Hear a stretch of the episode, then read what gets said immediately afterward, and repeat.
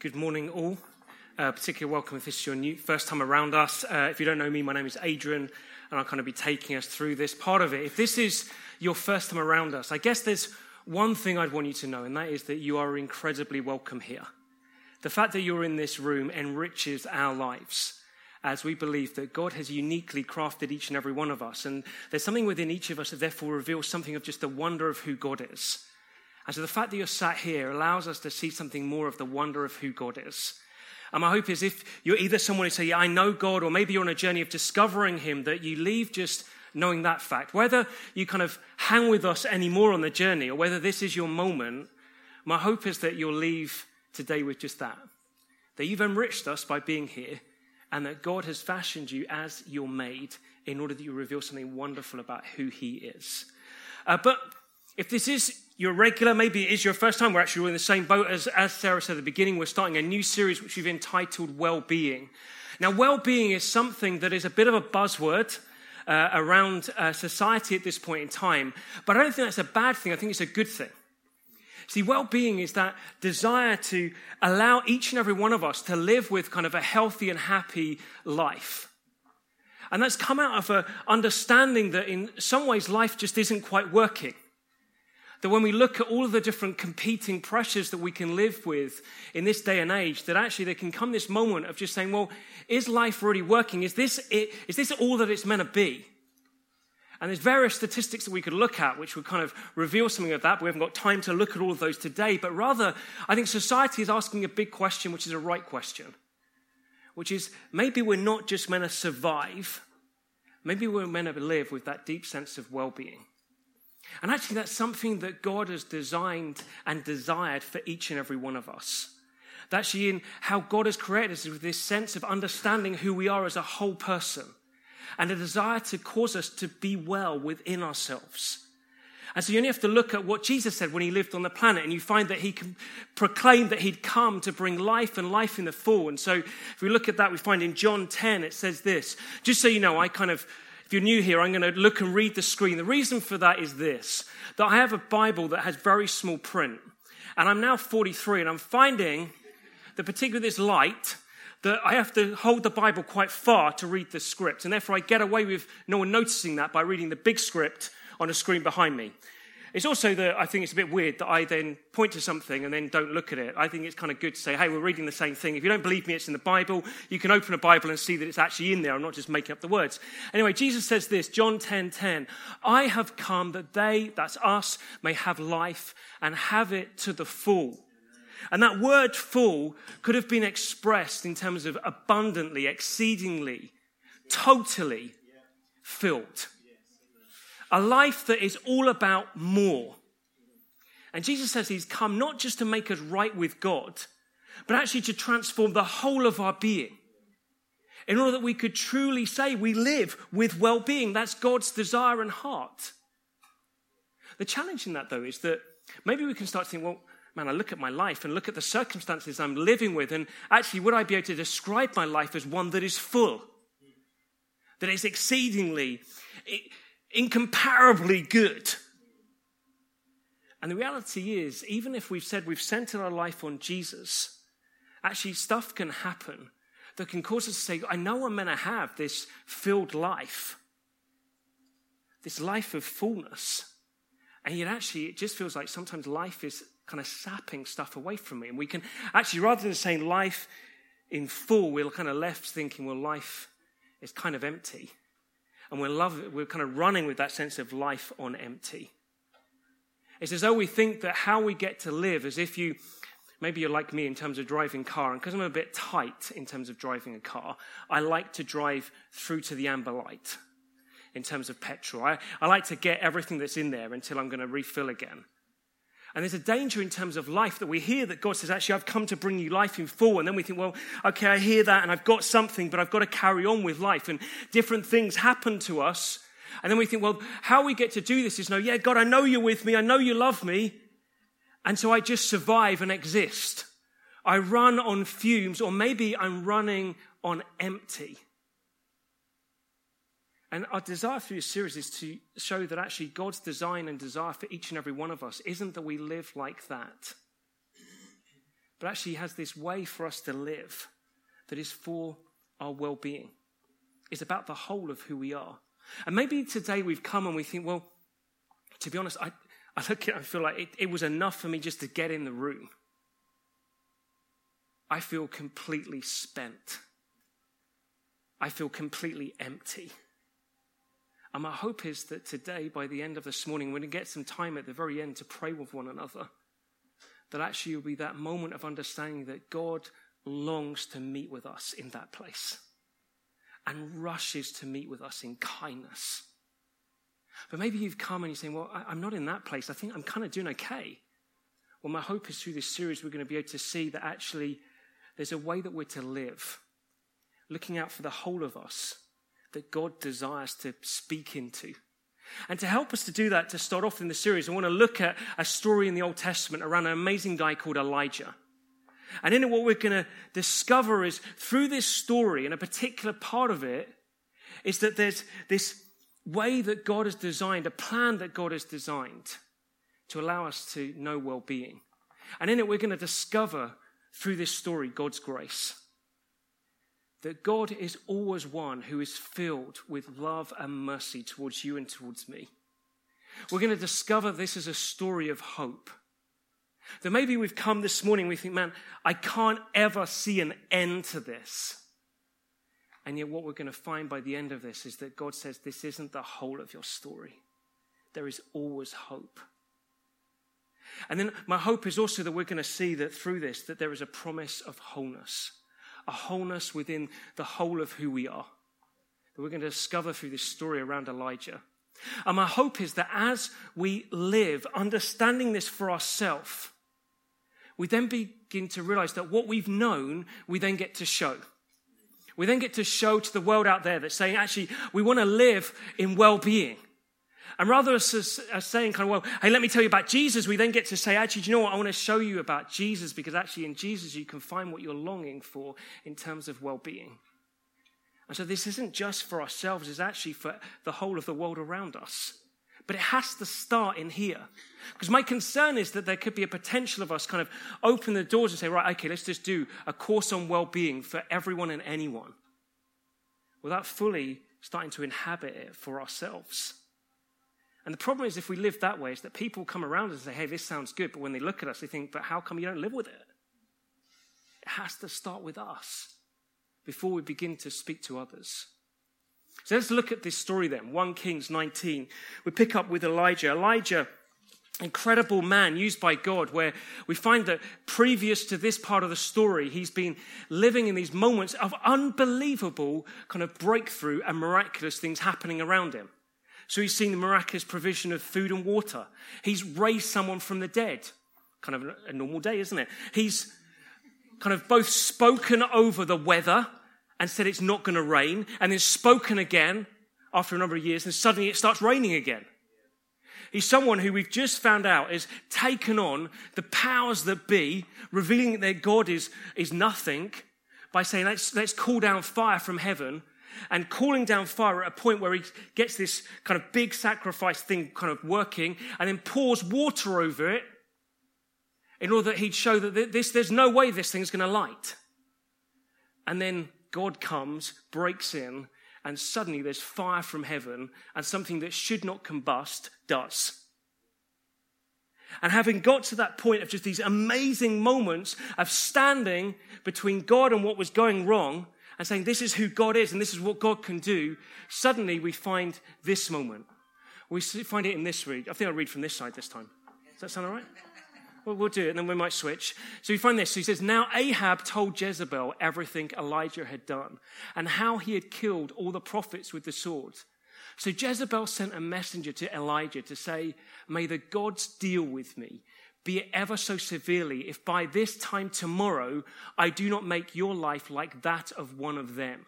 As he'd just seen a load of prophets killed. So, in other words, I'm going to kill you. Elijah was afraid and ran for his life. When he came to Beersheba in Judah, he left his servant there, while he himself went a day's journey into the wilderness. He came to a broom bush, sat down under it, and prayed that he might die. I have had enough, Lord, he said. Take my life. I'm no better than my ancestors. Then he lay down under the bush and fell asleep. All at once, an angel touched him and said, Get up and eat. He looked around, and there by his head was some bread, baked over hot coals, and a jar of water. He ate and drank and then lay down again.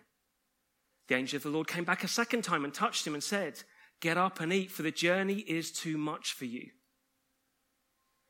So he got up and ate and drank. Strengthened by that food, he traveled for 40 days and 40 nights until he reached Horeb, the mountain of God. There he went into a cave and spent the night. And the word of the Lord came to him What are you doing here, Elijah? He replied, I've been very zealous for the Lord God Almighty. The Israelites have rejected your covenant, torn down your altars, and put your prophets to death with a sword. I'm the only one left and now they're trying to kill me too. The Lord said, Go out and stand on the mountain in the presence of the Lord, for the Lord is about to pass by. Then a great and powerful wind tore the mountains apart and shattered the rocks before the Lord, but the Lord was not in the wind. After the wind, there was an earthquake, but the Lord was not in the earthquake. After the earthquake came a fire, but the Lord was not in the fire. And after the fire came a gentle whisper. And when Elijah heard it, he pulled his cloak over his face and went out and stood at the mouth of the cave. Then a voice said to him, What are you doing here, Elijah? He replied, I've been very zealous for the Lord God Almighty. The Israelites have rejected your covenant, torn down your altars, and put your prophets to death with the sword. I'm the only one left, and now they're trying to kill me too. The Lord said to him, Go back the way you came and go to the desert of Damascus. When you get there, anoint Hazael, king of Aram. Also anoint Jehu, son of Nimshi, king over Israel. And anoint Elisha, son of Shaphat, from Abel Meholah, to succeed you as prophet. Jehu will put to death any who escape the sword of Hazael, and Elisha will put to death any who escape the sword of Jehu. Yet I reserve 7,000 in Israel, all whose knees have not bowed down to Baal and whose mouths have not kissed him. Within this story, we can be left thinking, well, this is kind of like a bygone era. And there can be those moments thinking, oh, there's a lot of death and swords and killing and Baal and all of that stuff. Yet within it, I think there's something that is there that is fresh for us to take today because in this moment we discover something about the reality of where Elijah was and how God came and met with him and then in him meeting with him, he then restored him. Restored him in a way that he would then know well being and could go off in terms of the adventures that God had for him. I think it's interesting, isn't it, within our time of worship, that what came through was this continual sense of God just meets us where we're at. That even at the very end, Colin coming through and saying, actually, it isn't just that God meets us where we're at, it's also that we don't have to rush even forward to meet Him. We may feel like we're just stuck here and think, well, this is as far as I can go. And God said, that's far enough, I'm, I'm with you. And the story of Elijah is one of those stories. This is as far as I can go. You see, Elijah had got to a point where he just felt overwhelmed. Find it in verse 3. He'd seen all these different victories in God, and yet it hadn't been without it taking a toll on himself. And got to a point where actually he'd seen many different battles, yet this one, where suddenly someone comes in again and kind of threatens his life, sends him over. Sends him over the edge of thinking, I, I just can't deal with this. And we find that he just in this moment feels overwhelmed. The pressures of life just feel too much, and we find that actually he becomes afraid. Up to this point, it doesn't feel like fear is even in his radar. It doesn't feel like it's part of his vocabulary. But in this moment, suddenly in the intensity of the pressure of life, he finds himself afraid. Afraid of what's going to happen to him. And in that moment of fear taking root, it causes him to just think, I just need to be, I just need to get out of here. I need to get out of here we find him on the run. And you see, for different ones of us, we can find that we have these moments, and maybe we're a follower of Jesus, and we think, oh yeah, there's all these things that are going well in my life, and then suddenly something can happen, and we can feel overwhelmed by the situation. And we say, I, I don't know if I can do this. I don't know if I can make it through this. And we think, I want out. I want away from this. And you see, that moment of feeling overwhelmed caused Elijah to get to that point of realizing that he was empty. Know, we could beat around the bush and kind of forget that he was under a bush. I just thought that. I thought, to be honest, I, I know it's not that good. It was a slightly cheesy one, but it just came to mind. I thought I might say that because I, I, quite like that. But um, for some of you, you're thinking, I'm new here. I don't get what's going on in your brain. But to be honest, sometimes I don't. But in this moment, what we find about Elijah is something that we don't like to talk about. You see, when he gets this place, he gets this point of realizing that he is overwhelmed, but he also realizes that he's completely empty. And in his emptiness, it causes him to think, I'm totally alone. He wasn't alone. He actually started, set off on his journey with someone with him, his servant, someone who was his companion. And he gets to a point of such emptiness that causes him to think, Do you know what? I don't even want you around. And so he leaves him and travels for a day to total isolation because he can't be with anyone. Such is that feeling of overwhelm, of the feeling of being overwhelmed, that he feels completely isolated. And isn't just something he feels, it's something that is real because he's taken himself there. He is totally alone. And we can dress it up and say, oh, yeah, he felt alone. And then he has this moment saying, oh, God, I feel alone. No, no. He felt completely overwhelmed and desperate. He felt isolated and got to a point where he just thought the only best solution here is that I die. You can dress it up, but it's what he says, isn't it? I've had enough, Lord. Take my life. That's a reality. Sometimes it gets to that point. And we can talk and say, oh, yeah, but come on, Adrian, beef it up a bit. Now, sometimes we just have to speak at the reality. Now, this is a guy who'd seen unbelievable things in God. And suddenly, life overwhelms him. Suddenly, fear takes root. And within a very short time, period of time, he's gone from a place of, God, you can do everything, anything and everything, to who am I? God, I wish I was dead. I cannot see any way out of this. And for some of us, we know what that feels like.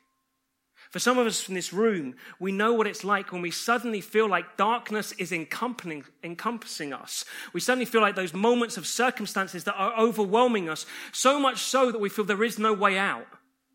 We find ourselves just curled up, may not be under a physical bush, but kind of metaphorical bush, just curled up there saying, God, I want out. Or maybe we're not a follower of Jesus and we know we've got to that point and we think, I just want out. Maybe today, some of us in this room are at that point. And that isn't something to hide away. It's something to come to God with and say, This is where I'm at. I want out. Because the most amazing thing is that this point is the point in which God's kindness is revealed. God doesn't come and smack him around and say, What are you playing at? Get back out there.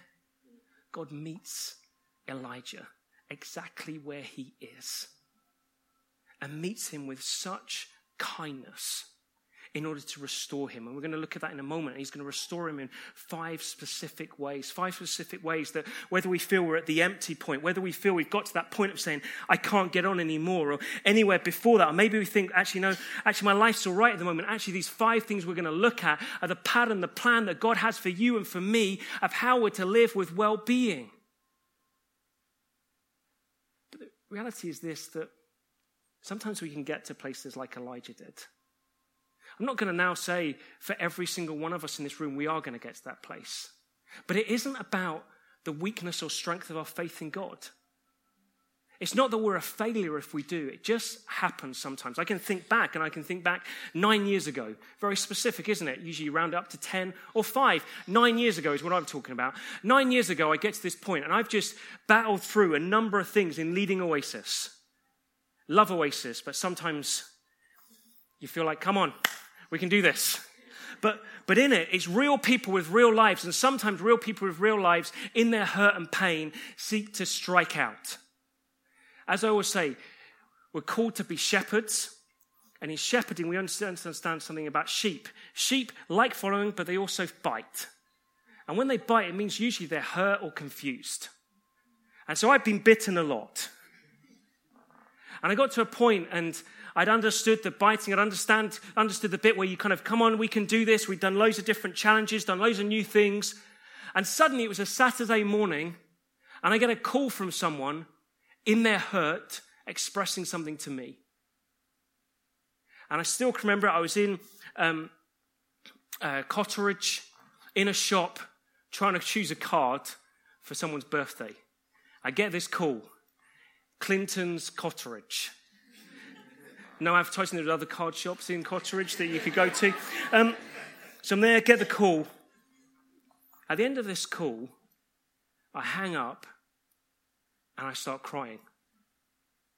I didn't feel like that call was like overwhelming. It just suddenly, something happened in me that in that moment I felt overwhelmed. It felt like I've got this far, but I can't go any further. And I started crying. I don't know if you ever cried in a card shop, but it's a little bit embarrassing. People kind of think, man, it's not that big a choice. You know, a, it's also, I wasn't looking at the sympathy cards, I was looking at the birthday cards. And I was just weeping, quite uncontrollably, looking at birthday cards. I realized that probably I'm not going to be the right frame of mind to buy a birthday card. So I leave the shop, get to my car, I think, come on, I can get this together. God, I, I feel like I'm totally overwhelmed. So I'm doing all the right stuff, pray, pray, I've got this, but I can't stop crying. This is 10 in the morning. 9 in the evening, I'm still crying. Hey, man, I didn't realize I'd got that much water in my body. but it's there, and I remember calling Gus calling another friend as well, Martin, and just saying, I, I feel like I can't go on. I feel like my body's done. And you know what they said to me? They said, read 1 Kings 19. Because there's some help there for when you get to that point. So that's what I did. And this is what happens when you do. Because we get to those points where we think, I can't carry on. And in that moment, we realize that God is this God, as He always promised, who's a father of comfort and compassion, not rebuke and judgment. And so, what we discover in this is what Elijah discovered is that God restores Elijah in five specific ways. Firstly, he restores him physically. Verse 6, we find this that God sends an angel, one of his messengers, to meet with Elijah under the bush. What does he do? He simply wakes Elijah up and tells him to eat, to drink, and then sleep.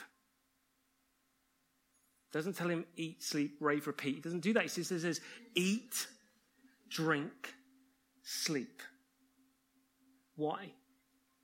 Because God recognizes that we are physical beings that we're those that need to be taken care of in terms of the physicality of who we are. And at this point, Elijah is completely spent. And so the first thing that needs to happen is that God needs to meet him in his spent condition and say, okay, now in this place, look after yourself, eat, drink, sleep. I tell you what, after that Saturday at Clinton's, I spent the next three days sleeping, eating, drinking. That's all I did. For some of us in this room, we need to hear that, that God longs to meet with us, but the starting point is literally to be taken care of physically. That in this moment was a pause moment. Said, okay, stop. Stop. Don't keep trying to go on. I meet you in this place, slept under a bush, and I say, now rest. Eat, drink, sleep. But having taken care physically to seek to restore him there, we then find that out that God then impacts him and seeks to restore him mentally. So we find in verse 7, it says, This is going to be a journey that you can't do in yourself. It's going to be too much for you. We're going to find out throughout this scripture actually that you see that God comes and meets Elijah in respect to how he was doing mentally. You see, in terms of his mental well being at this point, he was spent. he recognized, he thought, I'm, I'm the only one here. There's no one else around. At this point, God doesn't come around and say, Hey, no, you're not. There's 7,000 others. I'm here. You're just servant over there. Oh, yeah, I've got all these people lined up for you. No, God doesn't say that stuff. Just comes and meets and says, Hey, you don't need to try and figure this out yourself. Come and allow me to take responsibility for you. And sometimes when we're looking mentally that God's wanting to come in respect to our thinking and to cause us to know that we don't have to try and figure this out. It isn't that if we kind of curve in within ourselves and say, well, now, if I spend long enough, I'll be able to get myself out of this. And it's exactly this point that God says, no, no, don't try and figure this out for yourself. I want you to come and just give this to me. But it's also, we're going to find out, and what you see through this is having given it to him, then God begins a path of renewing his mind, a renewing way of his thinking, of getting him to see, actually, no, you're not alone. Getting him to understand that God's going to be with him. Getting him to understand by the end, as I said, that actually there's a whole host of people that are still going to be his community for him.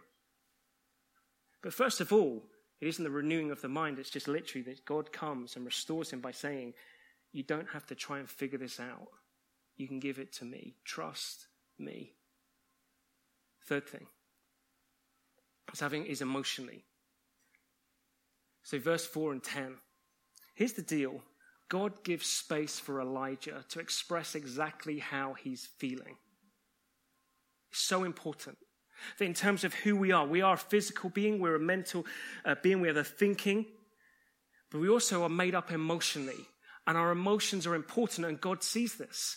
And so allows Elijah space to express exactly how he's feeling. Why? Because to keep it inside is not going to do him good.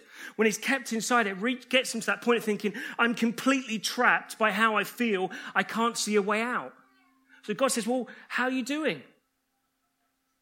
He says, say, I Actually, I'm the end of myself. I want to die. That's how I'm feeling. Pretty black. He also then goes on and says, Actually, you know what? I feel totally alone. There's no one left. It's just me. At this point, God doesn't go in and say, Oh, no, that's not true. Got loads of stuff for you to do. You are alive. Don't worry about dying. He doesn't come in and say, Oh, don't worry. You're not alone. There's loads of people. No, he allows Elijah to give voice to how he's feeling. Because then, in giving voice to that, he knows that he's understood. And in understanding, God can then come and comfort him. So God comes and wants to see how we're doing the wholeness of who we are emotionally. Then, fourthly, it's spiritually. The God comes to encounter Elijah. Here's the thing that I find quite interesting is that God restores Elijah physically, mentally, and emotionally before he does it spiritually physically, emotionally, mentally, before the spiritual encounter. Now, at this point, you could argue and say, no, no, there was a spiritual encounter in God coming and saying, eat, sleep, and drink. Yes, that was a God moment. A God moment, just getting into the ordinary and saying, this is what you need to do, because this is as important as what's going to come on the encounter with God. But sometimes I think as followers of Jesus, we can think, oh, no, no. First port of call, spiritually, I'm not doing great. Okay, rush in. God, God, you, God, you, God, you, God, come and encounter me. When we're still spent, we have nothing there for God to come and encounter. So God, in his kindness and love and mercy and compassion, comes and meets with us and gets us ready for the encounter through restoring us physically, mentally, and emotionally in order that we can be at a place to be open to all that He's wanting to do in and through us. And what God does then is He encounters Elijah exactly where he's at. I love the encounter here. It's probably my favorite encounter God does with a human being throughout the whole of the Bible. Because you think it's going to be in all the first stuff. You think it's going to be in, yeah, rock breaking wind. Yes. Earthquake. Definitely God. Oh, yes. Fire. yes. And then it just says, a whisper, a whisper wind. And there it is. And Elijah says, Oh, God's here. Why? Because God tenderly, lovingly meets with us where we're at. Doesn't come through and just go, That's it. Meet with you. Bam! No, it's not that. It's that God comes and tenderly takes us to encounter with Him. Sorry, waking up babies. That even sat at the front row so that you wouldn't get bothered by the speakers, and I still wake them up. I'm very sorry. That God tenderly meets with us and encounters us in that place.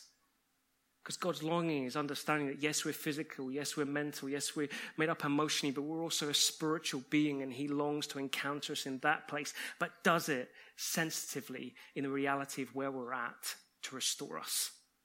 And then lastly, we find that it's in respect to relational. Relationally, God meets Elijah and reminds him at this point, you're not alone. It's so important. We're wired, whether we think we're introverted or extroverted, all those different ways we can describe ourselves, that actually ultimately we're wired for connection with others.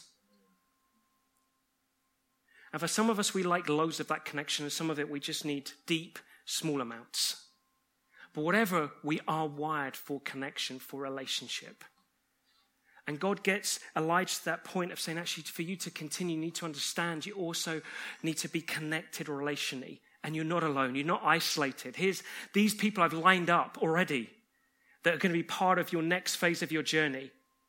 There's also this massive crowd who you thought that you were the only one left. Oh no, there's at least 7,000. You're not alone. That God longs for us each to find meaningful connections in relationship with one another. That's why we do this. Not to sit in a cinema looking at each other. Yes, there's moments of encouragement in it, but there's a moment of saying, actually, we're not alone. It isn't just me and God, it's us and God because we're always together, His people. We then get to stand with one another in the realities of what's going on in our lives. So God comes and says, I'm going to restore you in these five ways. And in doing it, He brings well being to Elijah. See, what we find in this story is what I said at the beginning is that suddenly this story is a story that reveals God's grace. That God's unconditional love and mercy and favor towards us is always for our good. It's always there to bring us hope. Elijah finishes this story from a place of, I wish I was dead, to understanding that the best was yet to come. And that for everyone in this room, that's our story that God's desire and design is that we would know there is always hope. But also, we see in this story that God is after us being whole. He's not just after a part of us being full, He's after us knowing life in fullness. That isn't just about our connection with Him, though it is about that. It's also about how we're designed as humans. That we'd know wholeness, fullness, physically, mentally, emotionally, spiritually, and relationally. And over the coming weeks, we're going to be looking at those five areas. But for today, my question is how are we doing in respect to well being? How are you doing in respect to those five areas? I often use this as a way of monitoring how am I doing in respect to the fullness of life that Jesus offers and taking each of these areas physical, mental, emotional, spiritual, relational and just saying, Am I nearing empty or am I on full? And what do I need to do to get to a point of fullness? But at the moment, I just want us to simply ask, Where am I at? Where am I at on these different ones? And maybe for some of us, it's just that we know the reality today is that we're more going towards empty than full. And it's for you, particularly, I felt today, God wanted to encounter with you. That in a moment, I'm going to invite us forward to get prayed for. At that point, it can feel weird, can't it? Think, why do we have to go to the front? Or just because there's room? That's the, it, this is the entire reason. It's just because there's room. The second thing that can happen is you can think, yeah, but we're in really fixed rows and it's embarrassing. It's embarrassing to move past other people.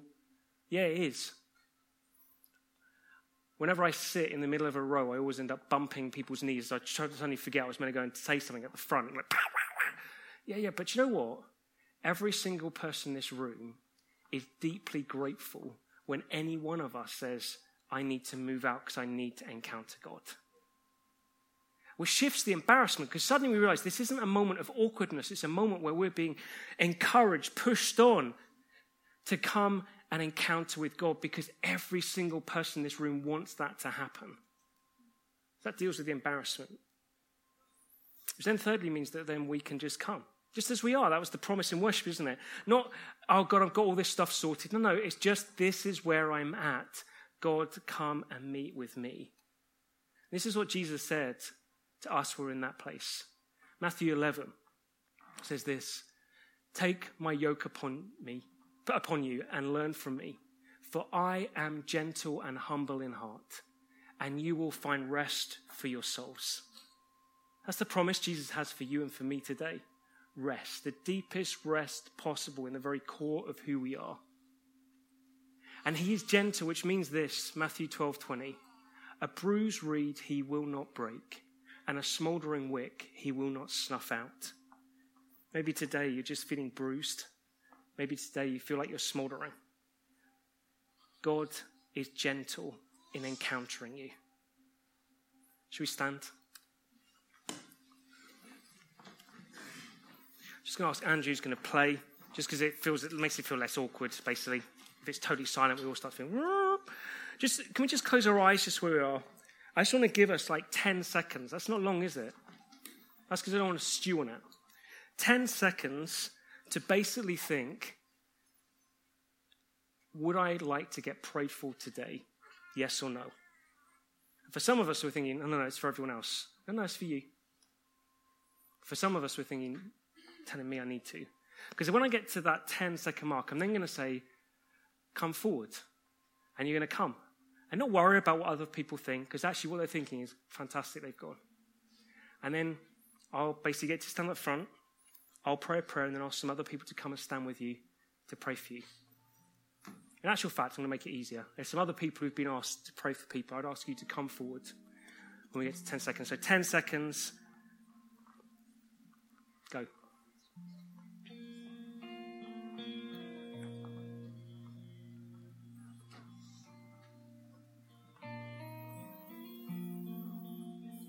Okay, if you want to get prayed for, just come forward now. If you just stack up in line left to right, just really helps. Give a bit of space between you and other people.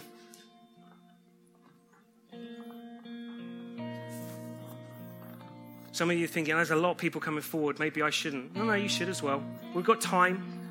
We'll keep going until we've prayed for everyone who's come forward. Some of you are thinking, I don't need to come. That's totally fine. I Don't. That's okay as well. Just keep coming. We'll open the corridor. We can spill out into the corridor as well. There's loads of room.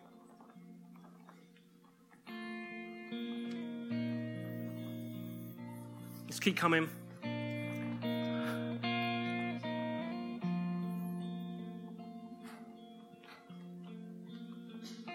Okay, just if I can ask everyone now, if we can just, just close our eyes.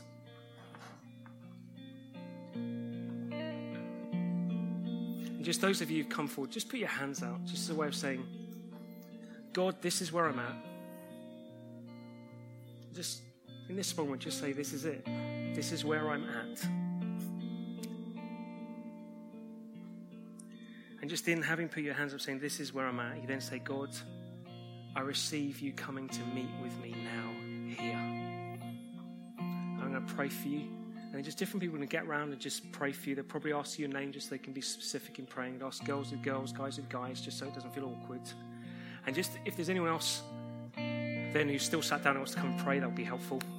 If you're part of Oasis, really love you to do it. If you've got kids, if you want to go and get them, that'd be great. But I'm just going to pray now. Jesus, I thank you that you came in order that we would know life and life in full. And God, I thank you that in doing that, it isn't that we're there then to live with a pretense of pretending we've got that. But rather, God, that your desire is to meet with us in the reality of where we're at and cause us to know fresh encounters with you, to know that you are with us and you understand where we're at. And I just pray for every individual that's come forward, just whether at that point of just differing points of feeling spent, pray, God, would you come and would you, by your Spirit, just meet with every individual? Pray, come and bring the understanding that only you can bring. Come and breathe the life that only you can bring. Ask that, Jesus.